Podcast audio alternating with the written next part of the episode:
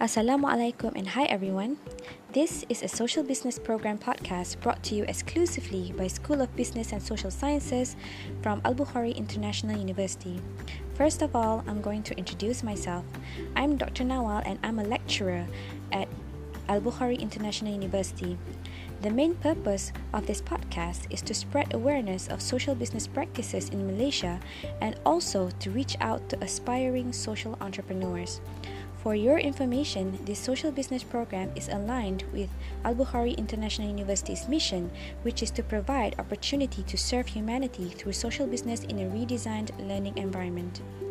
Social business is actually a niche area of Albukhary International University. Today is actually our very first episode for this podcast, and we are very fortunate to have Arus Academy, which is a well known accredited social enterprise, to agree for an interview with us. Now I'm going to brief a little bit about Arus Academy. Arus Academy is a social enterprise based in Penang that provides after school classes where students actively solve problems by building and creating their own physical and digital solutions.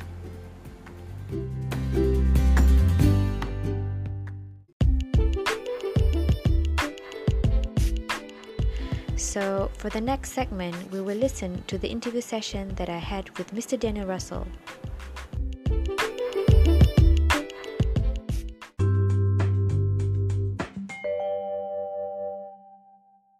Okay, here with us today is uh, Mr. Daniel Russell, all the way from Penang. Uh, we are very honored to have you here with us to do this interview. Okay, for your information, I'm just going to talk a little bit about uh, Mr. Daniel Russell. Mr. Daniel Russell is one of the four co-founder director of uh, Arus Academy. Am I right? Yes. Yes, okay. Mr. Daniel is actually the youth pillar Okay, Mr. Okay, Mr. Daniel. Uh, first, can you explain a little bit more about uh, Arus Academy? Uh, what is it all about? Maybe about what programs are offered, and okay. how is it, uh, and how is it different from the normal school curriculum? Okay. Um, thank you for having me on this uh, podcast. Uh, it was it's a pleasure. Uh, so Arus Academy is a social enterprise where we try to uh, empower students or today's problem solvers uh, through engaging and exciting experiential learning. Uh, so everything that they learn uh, is not based of like a particular subject or based of a particular um, a stream or something like that. Uh, we always uh, want to make learning relevant for the students uh, and something that is very enriching for the students.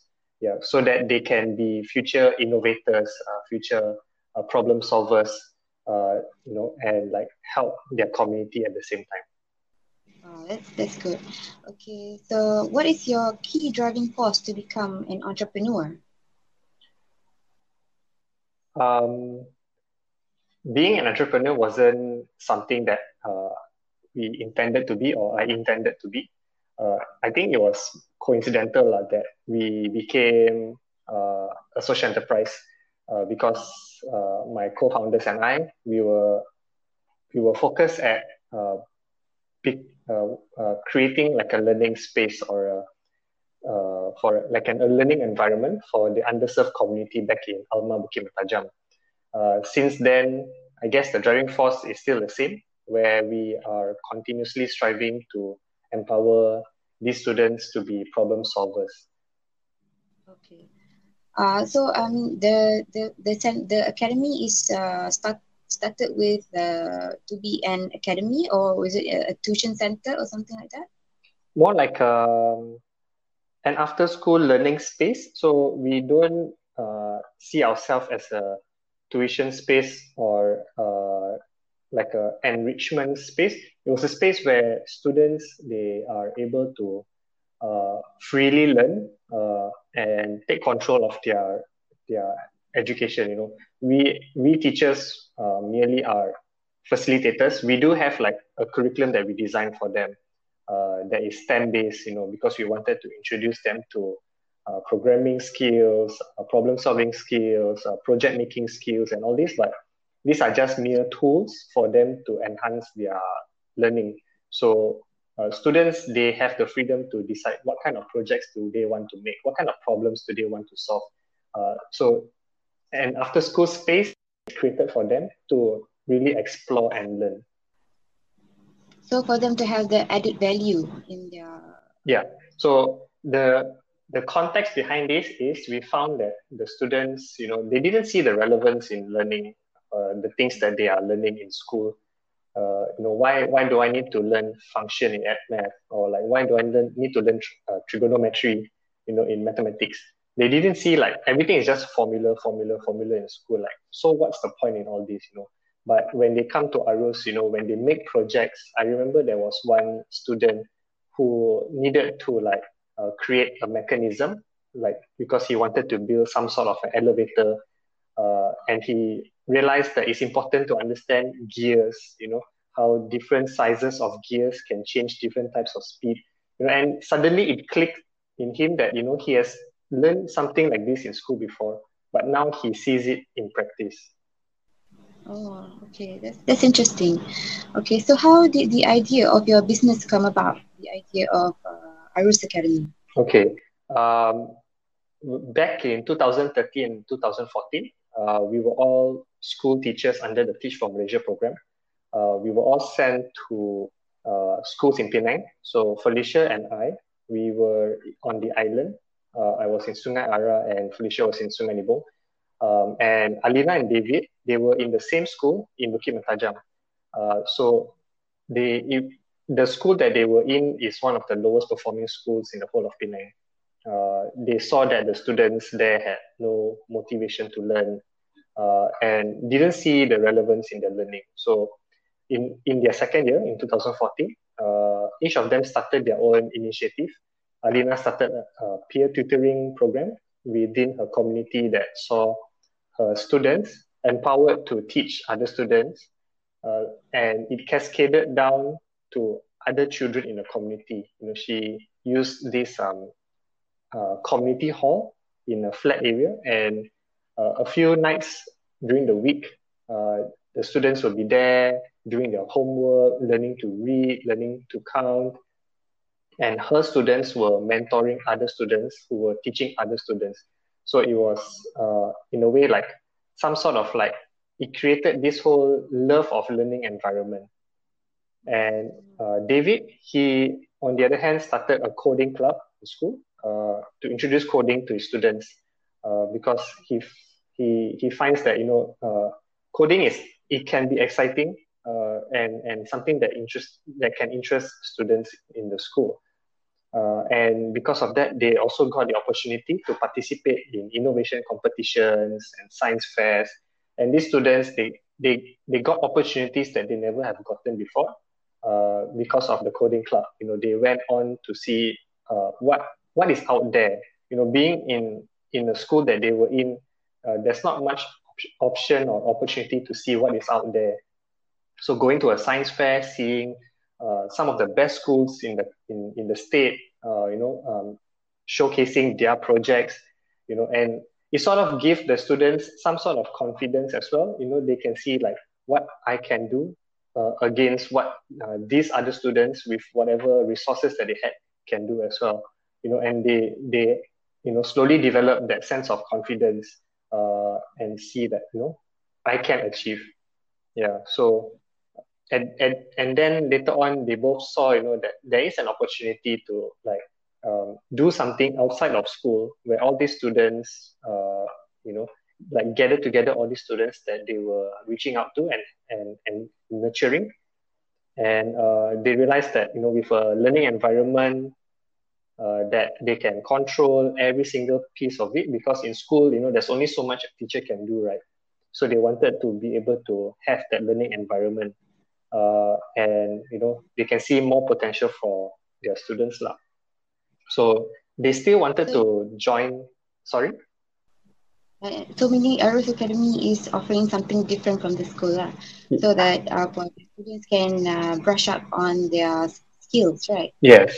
Yeah. So we are we don't intend to like replace school per se, but to complement whatever schooling experience that they had or supplementing whatever school experience that they had lah. Yeah.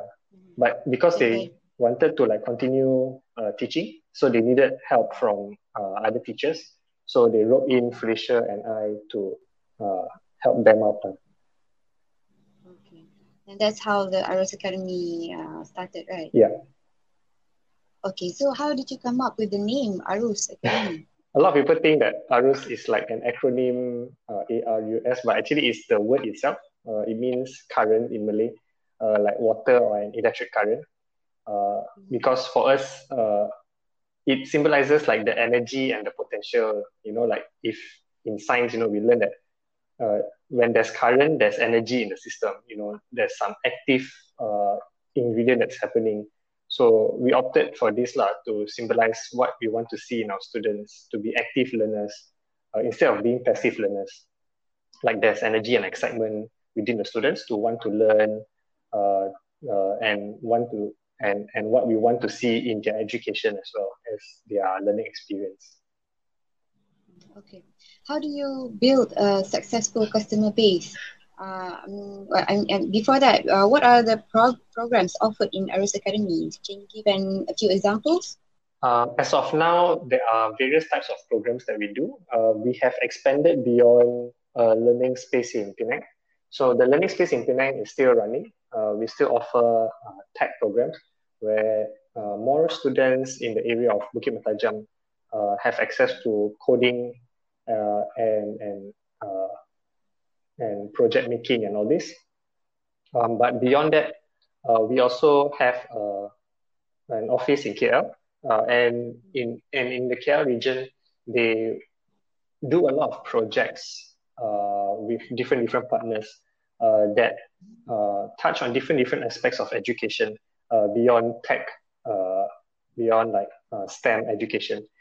we have programs involving um, teachers. We do a lot of teacher training uh, like last year we had uh, COVID, right, and uh, schools move into remote teaching and all that, and uh, we were in the midst of like helping teachers upskill themselves with uh, digital tools, so then they can continue teaching with the students, providing engaging lessons to the students and all this.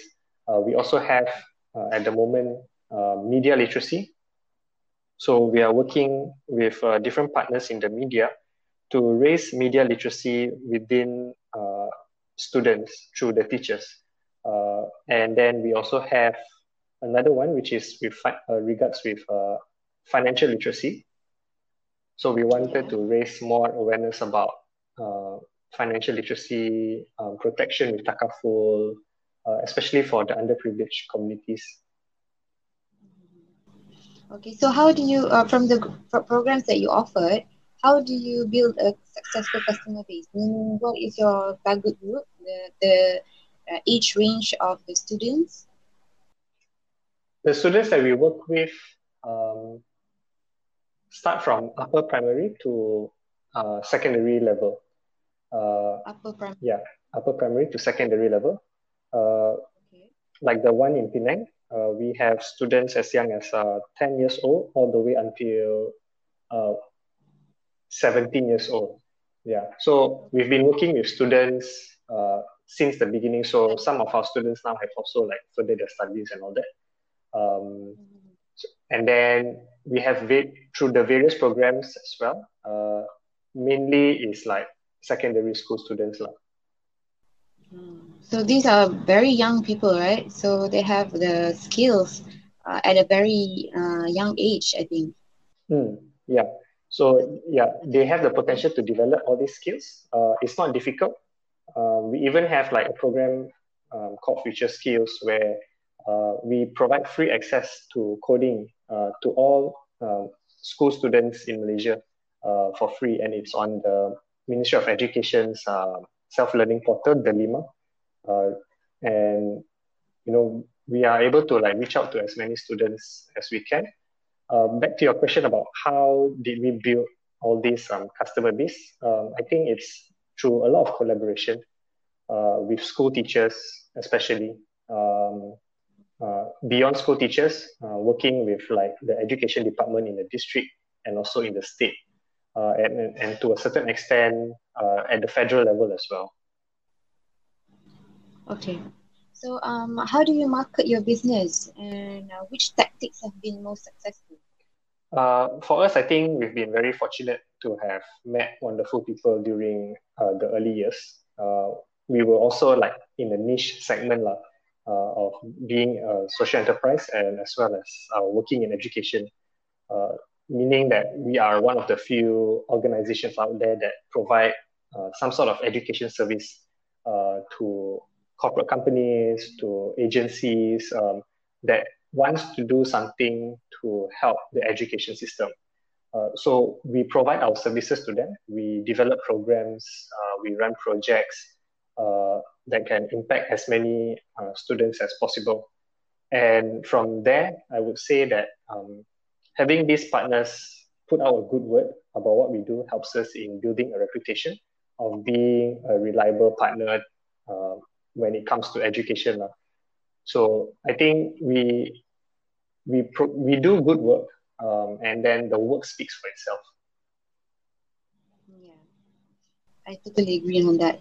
So, um, so since uh, Arus Academy is an accredited social enterprise, uh, it has to have some requirement of being a financial sustain- sustainable uh, company, mm. right?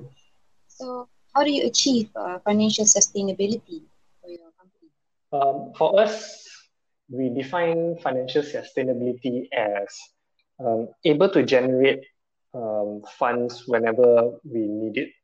Um, not so much of like um, whether we can um, like because the kind of business model that we have is not the type that gets money rolling within a machine and it continuously churns out value uh, all the time. So uh, as we do things that are more like project based and program based, you know, where we we are always looking for new opportunities to impact education uh, at, at different levels, at different angles, uh, and different approaches. So this requires us to work with different partners or uh, work with the same partners for different opportunities. Um, and for us, sustainability would mean that we have um, we have the future potential to generate funds. Yeah, so having having that that relationship with different organizations allow us to um, establish that confidence. Okay. All right. So, uh, uh, what do you think is the biggest challenge in running a business? Um, I would say the biggest challenge in running uh, this sort of business is talent and also developing talent. Uh, working in education, you know, it's not something that uh, is, is uh, something that's very scalable, like easy to find manpower, uh, because you need people uh, with the right skills and also with the right heart, uh, you know, and the right focus of like working towards, you know, improving education as a whole. So for us, it, it is a good challenge uh, to ensure that you know everyone that we have is working at their best uh, operationally, you know, management wise, uh, you know, and also like to ensure that the team is able to develop new capabilities that enable us to take on different types of educational projects. So like if you see the evolution of Arus, initially we started off doing just tech programs, STEM, uh, and then after that we moved on to different uh, areas, you know, uh, teacher training, uh, and then we move on to like um, financial literacy, media literacy, um, and all the while uh, trying and then like able to like develop um, self-learning platforms. Uh, you know, so we're always equipping ourselves with different capabilities to offer different types of services, lah. Yeah. Okay. Uh, what is the most uh, rewarding experience while running your business? So it should be rewarding, right, for you to help students to brush up on their yeah. yeah it is uh, and in, in my opinion the most rewarding experience uh, being in Arus is seeing the growth in the students that we work with. Uh, you know it it enforces like uh, it, it reminds you like that whatever you sow into their lives you know will benefit them and the people around them. Uh, and we do see this uh, we, we do see this like in the long term uh, not really in the short term. You know, they may come off a program and uh, pretty much they, you know, they just learn new things and then they go on. But you do see, you know, there is some sort of uh, change in in their uh, expected like trajectory lah. Mm-hmm. So, um, of course, there are some kind of culture that exists in your organization, right? For, from where, from how you run mm. the business. So, what kind of culture exists in your organization, and how did you establish the culture? Um, in ARUS, we have like this. Um, we call it the REACH values. Um, REACH stands for respect, efficient, adventurous, collaboration, and honesty. Uh, it's it's it's what we do with our students, but also what we do within the organization, um, and it it promotes a very open culture, a very honest culture. Um, that we don't have any strict levels of hierarchy in the organization. Uh, everyone is approachable by anyone, you know, uh, regardless if you are an intern or an associate or the co-founder. Uh, that's what that's the kind of feedback that we do get. Uh, like you know, we we don't have that like protocol, you know, to in who what you're supposed to know and not supposed to know and things like that. Uh, we're pretty open lah. And uh, being co-founders, we know that you know we set the tone and the culture for the organization. So it was important lah, that we be the we are the role models and and model out and demonstrate you know what this means. Yeah, and with this also like the reason why we want to do this is to um, minimize bureaucracy. Like things move very quickly. We don't want to like put too many like procedures in the way. Uh, you know, so everything is based off like I trust that you do good work. Uh, you know, that's how that's how we've been working, and anyone who joins the organization is expected to do so. Uh, we we only care, you know, if like as long as deadlines and work deliverables are met, you know, all staff members are pretty much in control of their own work hours and how they uh, they manage their time.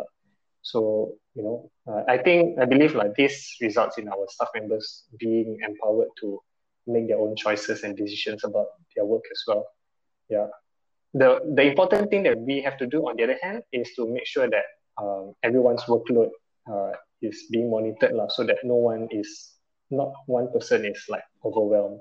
Because the work that we do is like very project based. Sometimes you carry on multiple projects and things like that. Uh, so having uh, having this kind of fluid culture helps move things quickly. La. Mm-hmm. Also, okay, before that, um, I just want to know uh, how do you reach out to your um, to the students, to the students that you want to take into your academy. So how do you choose your students? In the early years, uh, when we when uh, when we enroll students into our academy, uh, it was through Alina and David because they were the school teachers. Uh, yeah, so they recruited uh, the students that they're working with in school. Uh, you know, and tell them like you know there's this free program uh, outside your school. You want to join or not? Uh, so interested students, what we ask them to do is to write in a letter of intent uh, as to like why they want to uh, join this program, you know, to show their commitment to it. Lah. And then from there, we interview them and all that to really make sure that this is what they really want and not because they want to like follow friend, you know.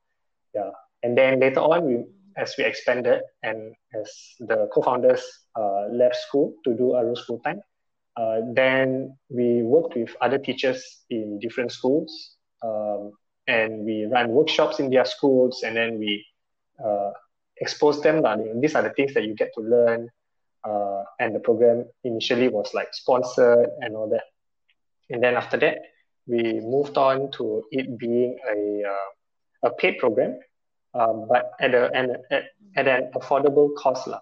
And what we do starting from this year is that we got um, we got sponsorship from the different um, state constituency, uh, like the Adun and the MP of Bukit Mertajam. Uh, so they were very gracious in sponsoring students within their constituency to receive this free program. So we've become more and more open. Uh, those who can pay join the program. Uh, those who cannot afford fees, uh, they get sponsored to join the program.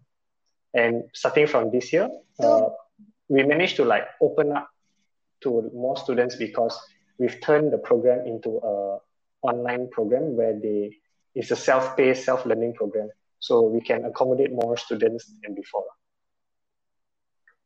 Mm-hmm. Okay, so um, uh, for uh, for the students that you choose, I mean, uh, for you go, you do go to schools maybe, uh, and you do you promote uh, using pamphlet or posters? Uh, we we run um, like a bengkel for the students. So, like for example, we went to a school. Uh, we told the teacher that we wanted um, some time. Uh, so it was during like a Wednesday because now in school, uh, Hari co-curriculum is like on Wednesday morning, uh, if their morning session, right? So they have like two hours like that, um, and then we were given time uh, for the slot of for club computer or club um, science computer, something like that, or club robotic. And then we used that time, and then we talk about the program, and then after that we did a simple workshop with them where they get to try it out. We brought the sets, and in some cases we even bring our laptops into the school uh, so that they can try out programming for the first time. And then you know, like telling them, you know, there's so much things that you can do when, when you have this kind of skill and all that. So they got first-hand experience, uh, and then they write down like if they're interested with the program, and then we follow up from there with the parents. Uh, do you follow up with the students after they yeah. have finished learning? The students that finished the program with us here in um, Penang, um, we we call them like Arus alumni. Uh, so we have like a WhatsApp group with all these students, and uh, we do keep track of like where they are, uh, what are they up to, and all that kind of thing. Uh, we have students that are like um, in the middle of their degree at the moment. So there are a lot of students in different phases of their lives uh, that we keep track. Mm-hmm. Okay, that's that's interesting. So, um, what advice uh, do you want to give to other aspiring social entrepreneurs? Um, uh, this uh, podcast uh, will be posted on uh, different social medias and also on the the Bukhari International okay. University website and also and other social media platforms. So, uh, uh, what advice do you want to give to other aspiring social entrepreneurs that will be listening to this podcast? I think for me, uh, the first advice, lah, I think I got about three that I've written down here. Uh, the first advice is uh, it's important to find the right people to work with. Uh, you will need to pay close attention to the values that others have and evaluate if they are aligned enough uh, to yours. Like, say you want to for example, like Arus kan, like we want to do something with education, but if let's say you find somebody who wants to uh, come in and help, but all they're thinking about is like uh, making profit, you know, uh, and you know, you know that they have different values, not wrong, but not aligned to how you want to achieve your objectives. So it's very important to know what are some of the values that people hold. So then uh, you you will have a very strong team that that can move in the same direction. For the second device, the second advice, um, I would say is just just do it lah. Uh, don't think too much into it. Uh, don't try to like uh, analyze and research and research. You know, just just get on with it. Uh, it's always going to be a learning process. The more you are involved in it, the more you will learn. Uh, you find yourself talking to people about it, uh, you start learning more about the problem that you're trying to address. Uh, you also get feedback from people, you know, as you share your idea, maybe you overlook something, and then you start to refine your idea. And at the same time, it's going to be a, a learning journey personally. Like. You're going to learn more about yourself, what you're able to take on, and what what is beyond um, your means, that kind of thing. Yeah, so bottom line is you just try and see what happens. You just go ahead and do it. And then most importantly is learn from it. Third advice, I think, is also very important. Um, I think it doesn't get um, it doesn't get out uh, enough uh, in terms of like telling people uh, to to really like um, to like at uh, fine tune the the the purpose of social entrepreneurship. I think um, social entrepreneurship exists in a space that is created because of social inequities, um, and it, this is caused by a variety of reasons, lah. Uh, for example, it could be exp- like companies exploiting workers, you know, not paying them enough. and then creating social problems because people don't have enough money or uh, poor governance of an area, you know, um, lack of infrastructure, uh, lack of um, social protection and things like that. Uh, and also like imbalance of power between like the, the marginalized and those in power. Uh, so all these social inequities uh, are there, but they should not stay there forever. So social enterprises ought to work mm-hmm. towards an expiry or an end date of when those uh, inequities should disappear. Uh, that's, this is very important because as we talk about sustainability and things like that, you don't want a social enterprise to last forever. If it lasts forever, the problem is you're trying to maintain the problem so that you have a source of work to do, you know? So you want this to like expire mm-hmm. and disappear at the end of the day.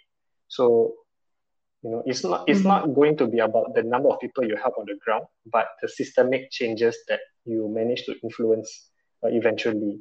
So that that is very important for social enterprise mm-hmm. to work towards lah.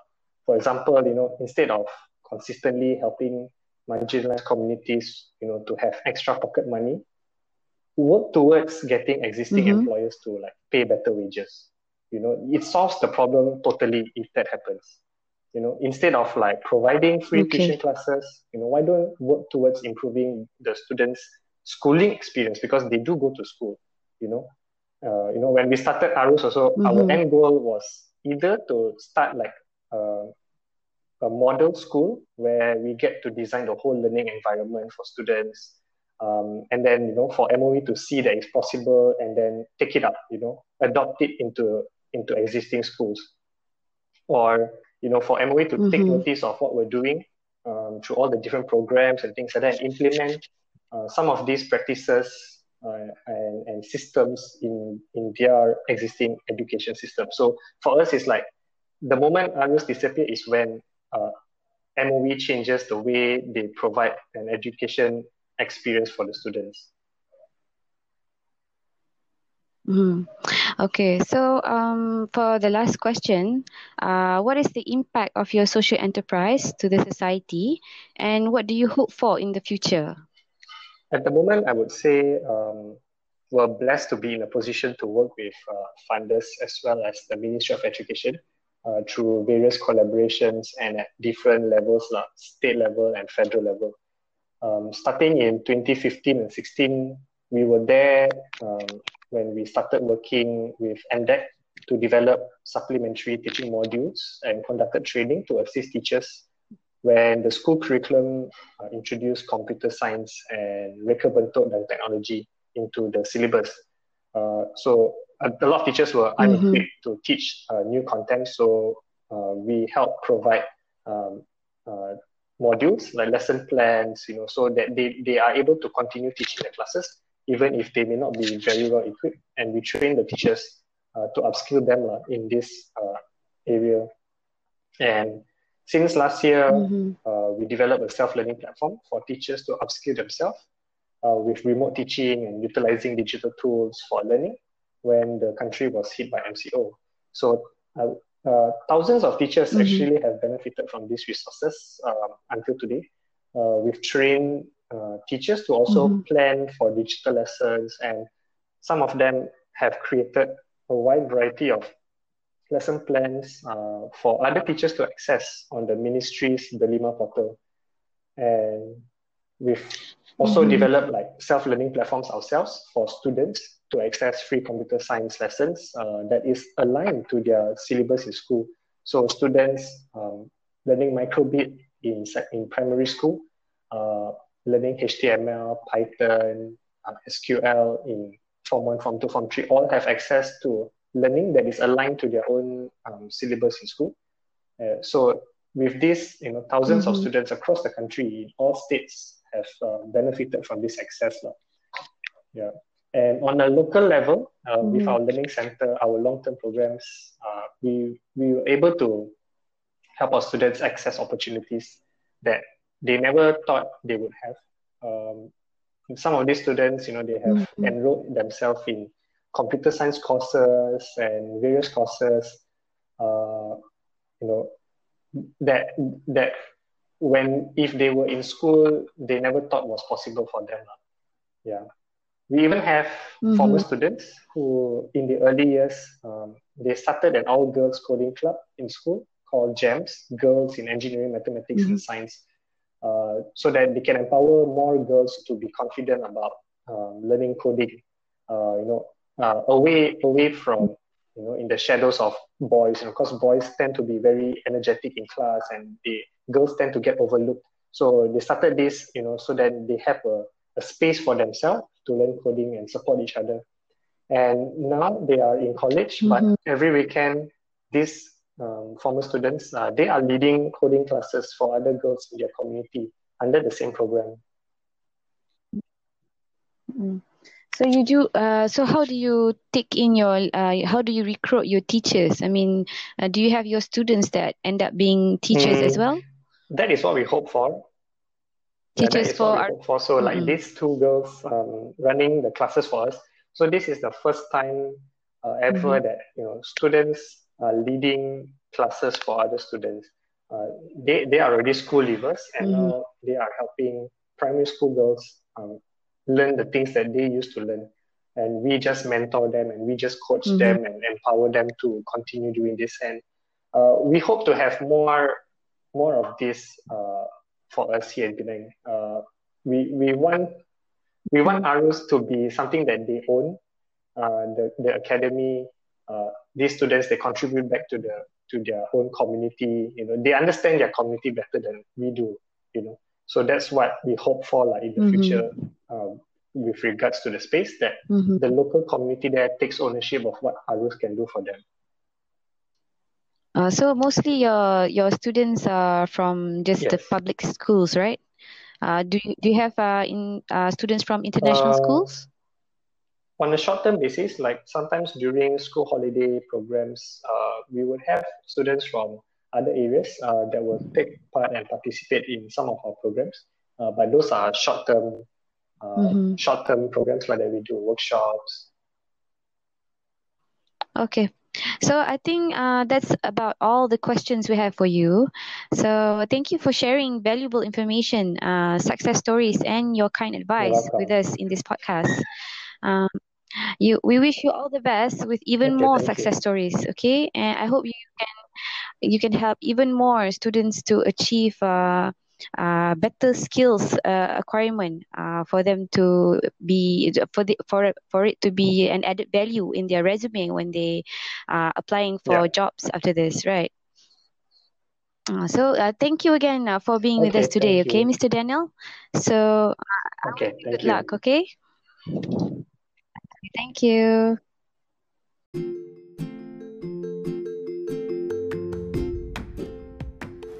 I hope the interview with Mr. Daniel just now will be useful for the students of Albukhary International University and also the community in general. There will be more episodes in this podcast, so stay tuned for more interviews and information about social enterprises in Malaysia as well as about social business in general. Thank you. Until next time.